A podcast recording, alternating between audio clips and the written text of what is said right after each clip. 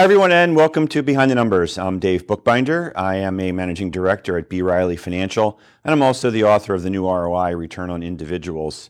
Today, I've got an interesting guest who says that Mondays are great, or at least they should be. Pleased to welcome Josh Levine, who's the author of Great Mondays. Josh, welcome to Behind the Numbers. Hey, thanks for having me. It's my pleasure. Josh, why don't you tell the audience a little bit about who you are? Yeah, so um, my name's Josh. I run an agency called Great Mondays and wrote a book called Great Mondays because I believe that business has the opportunity to help uh, itself by helping its employees uh, be more engaged in the work that they do, and that's going to help everyone in the long run. Yeah, and I think that's probably uh, the answer to my next question here, but maybe you can expound a little bit. Tell us a little bit about what the book is about and what inspired you to write it. Yeah, absolutely. So about 15 years ago, um, I came, uh, I left a job in brand strategy and realized that the biggest difference that I feel like organizations could make that they weren't was really investing in company culture. So I dug in and tried to figure out what that was and what the definition was and how to do it. And it didn't seem to be a very good answer. Um, and so, uh, along with some colleagues of mine, we, we came up with um, six components that helped organizations, that could help organizations really dig in. And that's what I wrote about in my book.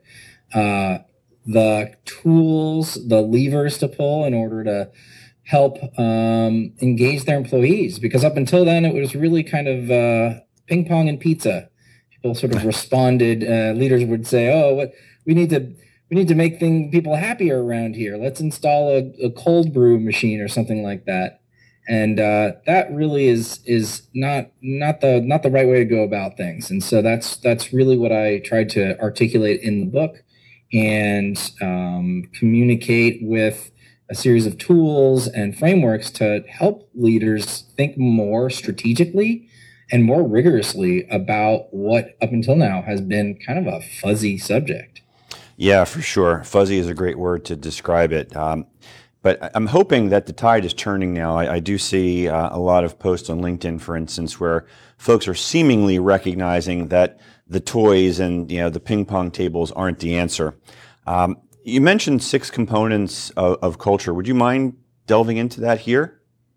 Yeah, absolutely. So six components are actually in two categories. The first three all are about uh, designing the culture. So purpose, values, and behaviors. Purpose is the peak of the mountain, what's going to inspire people to get up in the morning and, and answer the question, why, why are we doing this? Uh, values are the guardrails to get to that peak. Those are the three to five most important things that we need to focus on. And behaviors are really the result. That's why we focus on uh, culture. And so we articulate where we're headed with those three. So purpose, values, and behaviors. Now, the second three are all about activation, um, recognition, rituals, and cues. So recognition, everybody knows there's recognition and rewards programs. Those have been around for a long time, but they're not done well and they're not done right. They're rewarding outcomes. And really my point of view is that they need to be rewarding values driven behaviors. Uh, rituals are how we connect with one another. Um, relationships are the synapses of culture. And that's how, when we work so hard to create the kind of uh, culture that we need, we need to share that between individuals and between groups. Um, and cues are the reminders as to why we're here. We're busy. Uh, we get busy, drowned in emails and quarter end reports. But the most um, most important piece of this is not to forget. And so cues are going to be behavioral and physical reminders of the culture that we're trying to achieve. So that's the six components and it goes around as a self-reinforcing cycle. It can be either if it's done well, it could go up. If it's not done well, then it will reinforce itself downwards. Yeah, and Josh, how have you found the uh, remote work environment impacting these these core principles? Yeah, well, the biggest one is really around relationships, isn't it? Um, yep. There's a number of studies that have come out to say that we've spent and got spent more time and gotten closer with our immediate teams and drifted further away from those loose connections. And that's problematic when we're trying to figure out um, what I say in the book, the who's and the what's of the organization. So if you work within an organization of any of any significant size, you need to really be able to understand what's happening in the world. And so we don't have the tools just yet to be able to um, connect with one another beyond our immediate teams in a really effective way, both um, formally, what's happening and in you know who's responsible for what, but more importantly, informally, because that's really where the relationships build. And to me, that is one of the biggest um, problems and why folks are having such a hard time. And you hear folks like Jamie Dimon say, the work has to be in the room. We have to be here. Well, I think that's because we don't have those tools to have those relationships yet and to work collaboratively. We can do it, but that's going to be the biggest, that's the biggest pressure that I've seen from uh, my clients is is really this like weakening of relationships. And I think if if I'm if I'm correct, I think in the next year or so, you're going to start to see the result of that, and it's going to be kind of scary because it's going to be a decrease in collaboration, a decrease in innovation, decrease in creating um, value. Yeah, I had a guest on last week who was talking about the great resignation leading to ultimately the great termination. Uh, but I don't want to go down that path yeah. just yet. Uh, what I do want to ask you, though, when, when you talk about culture, and, and, you mentioned, I'll use the term squishy, um, it, it's, it's one of those amorphous topics that you, it's hard for folks to really wrap their head around. What does a good culture look like from your perspective, Josh? How, how, does, how does a company know if they're doing it right, and how do they know if they're doing it wrong? Mm. Well, let's first start with um, it depends on what you're trying to achieve. So, what is a good culture? Well, a good culture for me is going to be a different, uh, different than a good culture for someone who works at uh, Amazon, let's say. And Amazon is notorious for um, unrelenting pressure. Now, you can't argue with the market results. Clearly, there's a lot of value there but that's just not the place that that I would want to work. Uh, so is there is there such thing as a good culture and a bad culture? I, think I think it depends on what you're looking for. Now, if we're to dig a little bit deeper, um, a uh, you an organization has a culture whether you intend intend for it or not, and so it's better to start really thinking about and constructing what that is. Um, if you are able to articulate what it is you're doing, why you're doing it, and what you expect of your employees, and everybody gets on the same page, that is a well organized culture. Now, there's a lot of different flavors. Are we really about efficiency? Are we about um, creativity? Because those two things are very different. And so we really have to decide what we prioritize. What kind of culture do we want to get to? Once you understand that and you set the rules of the game, then I think you're then I think you really can start to say this culture is well defined. It is a good culture because we all understand we're on the same page. Yeah. Josh, for folks watching and listening who want to learn more about you or, or reach out to you, how can they do that? Ah, they can head over to greatmondays.com. I got a lot of uh, free tools and downloads, articles to read um, and ways to uh, get your hands on the book itself. Awesome. Uh, Josh, we've only got a couple of minutes to go here in this first segment, but I want to sneak in one more question. And I want to ask you why is culture such an important topic now in particular? Mm, well, you know, I've been banging this drum for 15 years, but um, it depends. It's uh, it's really critical because of the Great Resignation. Um, why are people reassessing and reevaluating what they're doing? Well, because they don't feel like um, they're getting the respect that they need. They're having the influence that they need, or, or the impact on their work. And so uh, HR managers are scratching their head, going, "Well, we've given them five days um, uh, work from home. Like, well, what else do they want? We've given them, you know, uh, as much money as we can afford. But the thing is that folks are looking for a lot, a lot more, and that's really where culture comes in. What is it that you um, can help your employees do? They want to feel like they're spending their lives doing something that has that makes a difference, that has an impact. And it's not that you have to invent that out of thin air. You just have to discover it and articulate it in a really compelling way. Yep. That's a good spot to take a break. Josh, don't go anywhere. You watching and listening, you sit tight. We'll be right back on Behind the Numbers after this quick commercial break.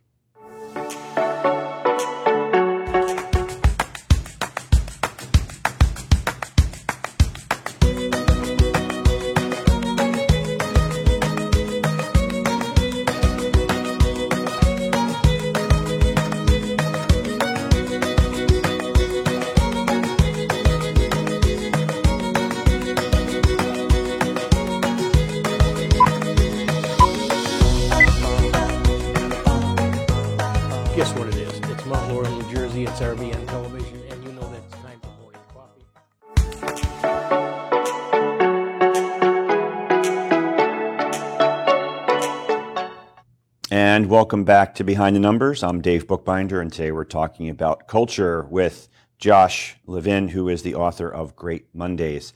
Josh, um, wanted to ask you in the beginning of this segment to talk about scaling culture. You know, obviously in a smaller organization, it's easier to control. You're all in the same room, maybe. But as companies start to get to a certain size, it seems like it gets a little bit more challenging. Yeah, absolutely. So the number that you're looking to you're looking for is about 50. That's what I've observed is um, when you're an organization of 50 or less, you have the culture that the founder or founders have established. Um, and whether it's distributed or not, you have as an employee direct access to the to the founder. But once you grow beyond that, it starts to get a little harder just because the sheer amount of people and what um, the research that I did for my book, um, I looked into some of the kind of biological um, constraints to relationship building. And uh, Robin Dunbar was a, um, a scientist who studied uh, chimps and studied the size of their tribes. And what he found was that 150 was about the number of um, individuals in a particular tribe. Now, why is that important? Because that is the ideal number of um, individuals that anybody can get to know, any one individual can get to know. And the benefit is outweighs the amount of energy that it takes to get to know those folks. So when we're talking about hunting and or feeding, protecting the young, at work, that number drops drastically how much energy does it take to actually get to know folks? The answer is somewhere between uh, the the ideal number, the optimal number, somewhere between 50 and 100. When your organization grows beyond that, and some of my high tech clients are growing very quickly beyond that, right? They have a mandate to double their staff from 200 to 400 in the next year. All of a sudden, people are super busy and they're like, I don't know, some new people showed up. I don't know who they are. And so what happens is, and this is what we talked about in the first segment, is those relationships start to degrade and you don't know what the, who those people are and you don't have relationships for them. And that makes the work a lot harder. And that's why I have observed it is so hard to scale culture is because it's those relationships that aren't being observed or aren't being measured and aren't being rewarded that are causing the literal and physical barriers between people. And you have these uh, cubicle walls that'll go up, or you'll have the departments, uh, different floors, different locations, and now we're across the world distributed. So it's like, whose Slack channel are you in? And that's it. That's kind of the people that you know. So that to me is really going to be the big challenge uh, to help culture survive in this distributed world, especially when you're talking about scaling uh, and scaling quickly. Yeah, when you talk about new people showing up, let's talk about uh, the case of a, a, merger and acquisition. You're bringing two companies together. Uh, so here you've got a situation where you've got potentially disparate cultures, and everything that I've read and, and from the CEOs that I've interviewed, they all say that to really achieve the synergies in a, in a merger or an acquisition, it's really about the integration of the teams and the culture. So, talk a little bit about putting together two organizations and how culture is impacted that way. Yeah, um, it's a really interesting thing. Uh, question. We're in the middle of a program right now with a client, brought together four different companies and that um, two at a two at a time is tough. So four, four is even worse. Um, the the real challenge is that someone always feels caught out, and so you'll see that with organizations acquiring another one, and thus the the acquiring organization will say, "Well, this is the way we do things. You guys have to get on board," and the the people and the individuals inside will say, "Hey, we've got things that are working here. Why I have my own identity." And that becomes problematic and they sort of bristle against that. What we try to do is pick the best of all of them together and create a system that helps bring all of those um, great elements together so that the people feel engaged and valued and seen. So when we're talking about if you're acquiring another company, the question shouldn't be how do we get them to do more of what we're doing? It's hey, let me hear what you're you're doing. Why is that great? What is what can we learn from you?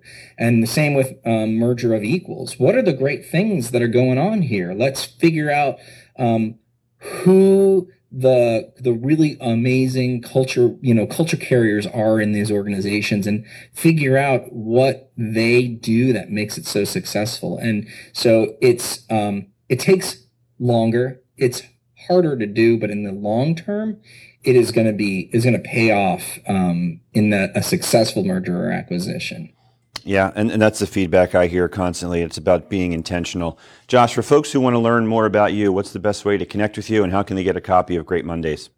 Yeah, absolutely. Great Mondays is available on Amazon and all the different places where you buy your books. We have an audio book. If you like the sound of my voice, you can listen to me. Um, Only you when you do also that. head over to greatmondays.com. I'm also um, very active on LinkedIn. Find me on LinkedIn, aka Josh Levine with a little lightning bolt next to it. Um, I would be happy to talk to you. That's great. Thank you. Josh, earlier you mentioned the great resignation. So I, I think we need to touch on that just a little bit here. And um, there, there seems to be a conventional wisdom that folks aren't resigning to go to other positions. There's still very tough talent market out there in attracting talent. So to avoid this great resignation problem, or, or certainly mitigate it to some degree, companies are, are clearly focusing on retaining their people. What's your advice for them on how best to do that? Uh, it's all about re-recruitment. You've got to constantly be articulating why it is they should be there. Um, it might seem silly, but um, when individual employees are beginning to go, oh, look, I have some other options. They're getting hit on by headhunters. Um, they see other options and opportunities. Um, you need to describe what it is that you're doing for them. And one of the things that that we help our clients do is create an employer value proposition and under and help them define, right? Not invent, but define, identify what it is that you're doing.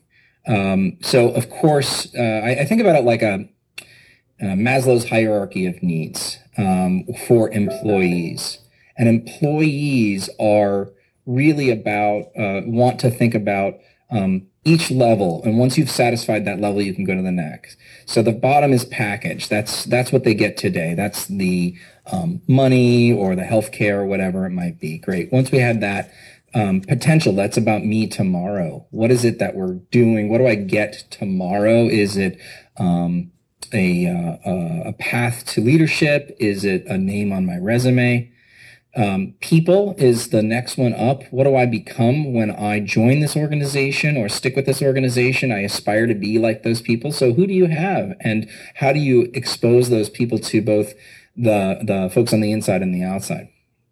Yeah, I like that term you use, re-recruitment. So yeah. I, yeah, I yeah. think you've been quoted as saying, I, I saw it somewhere, that um, your employees are your new customers. Yeah, that's right. That's um, that's exactly what we're starting to say is that if you think about how customers, how um, ten or twenty years ago, um, organizations started to think about really get deeply empathetic about who their customers are and what do they need and what are the what are the drivers and the desires. That's what we have to think about with our employees and the candidates that we're trying to bring in. So, how do you create an incredible um, employee experience? And through that demonstrate that you care. You're going to help them fulfill the needs that they need. It's not just hey come in we're going to trade you a paycheck for your time. Those days are long gone. This is about actually demonstrating and um, that you care about these folks and not just um, performative but in a way that is um, helpful. We are in a um, a society where we are exchanging value.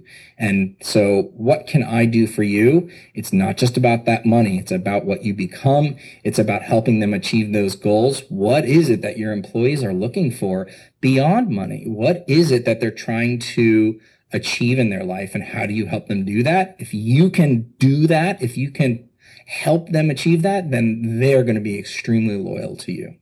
Yeah, and that that's got to be tough, right? When you talk about scaling in larger organizations, each employee has their own, we'll call it value proposition, and they each have their own particular goals and aspirations. How do how do you drill down into each individual to, to really understand if you're fulfilling those needs?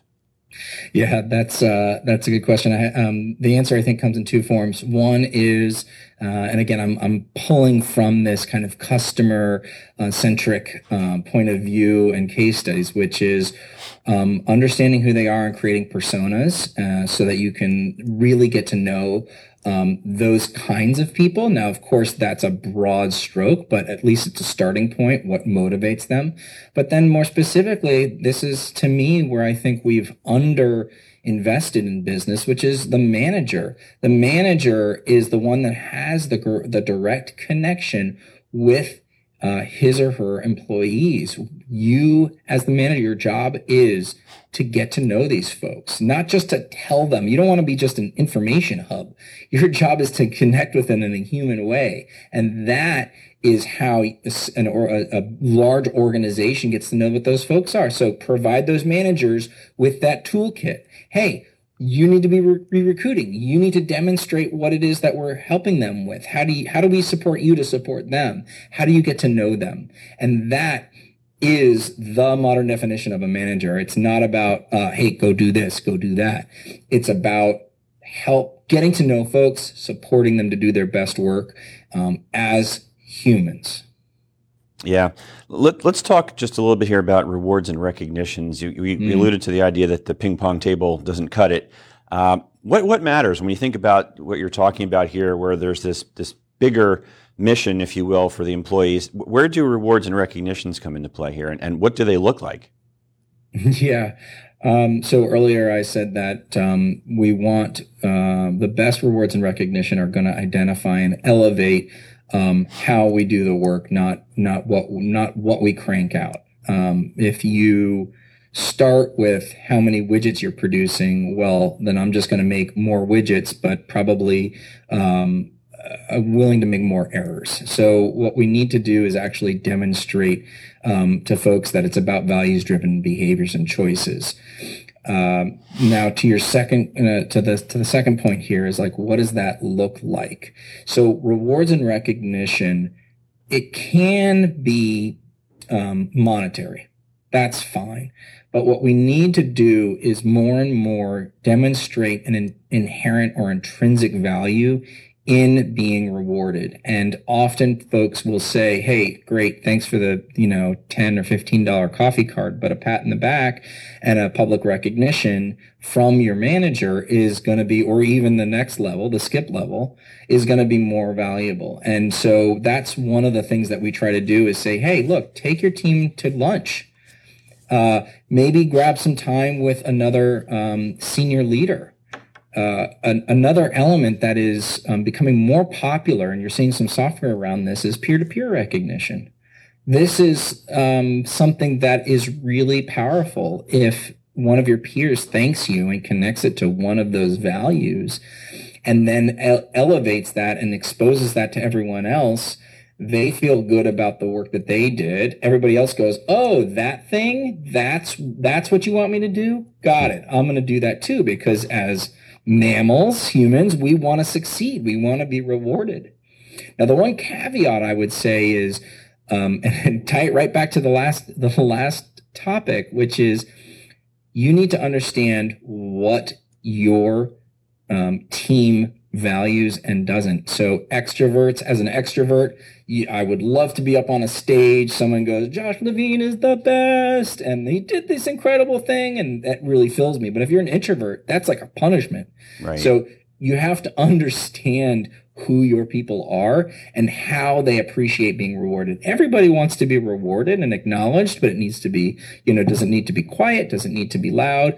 Does it need to be some little physical, um, little physical gift or is it something else more gestural? And that that's a lot of what I try to cover in the book is how do you create a multifaceted system of rewards and recognition that is tied right back to those values, not not rewarding outcomes, but how we do it. Yeah, that's awesome. Josh, one more time, tell the folks where they can get a copy of Great Mondays yeah, head over to greatmondays.com. You can search for it on Amazon and uh, f- feel free to send me a note, josh at greatmondays.com. Always happy to chat about company culture. Yeah, and is this going to prevent those Sunday night scaries? You know, when people look at their watch and it's seven o'clock on Sunday evening and they start to get jittery? Yeah, well, I can't promise it's going to solve all your problems, but uh, I do believe if you are connected more deeply to the purpose of a, an organization and it, it, it aligns with what you want to do, um, then I think it could be a little less scary and a little more exciting. Well said. Josh, thanks so much for joining us today on Behind the Numbers. Thank you.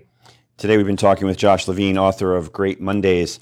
And again, my name is Dave Bookbinder, and I'm the one that my clients reach out to when they want to know what their most important assets are worth. You can reach me on LinkedIn, Facebook, and Twitter. Always happy to have a conversation. And thank you for watching and listening. We can't do it without you. Please be sure to hit the subscribe button, leave a review, reach out to us by email, let us know what you think. We will see you next time on Behind the Numbers. Take care, everybody.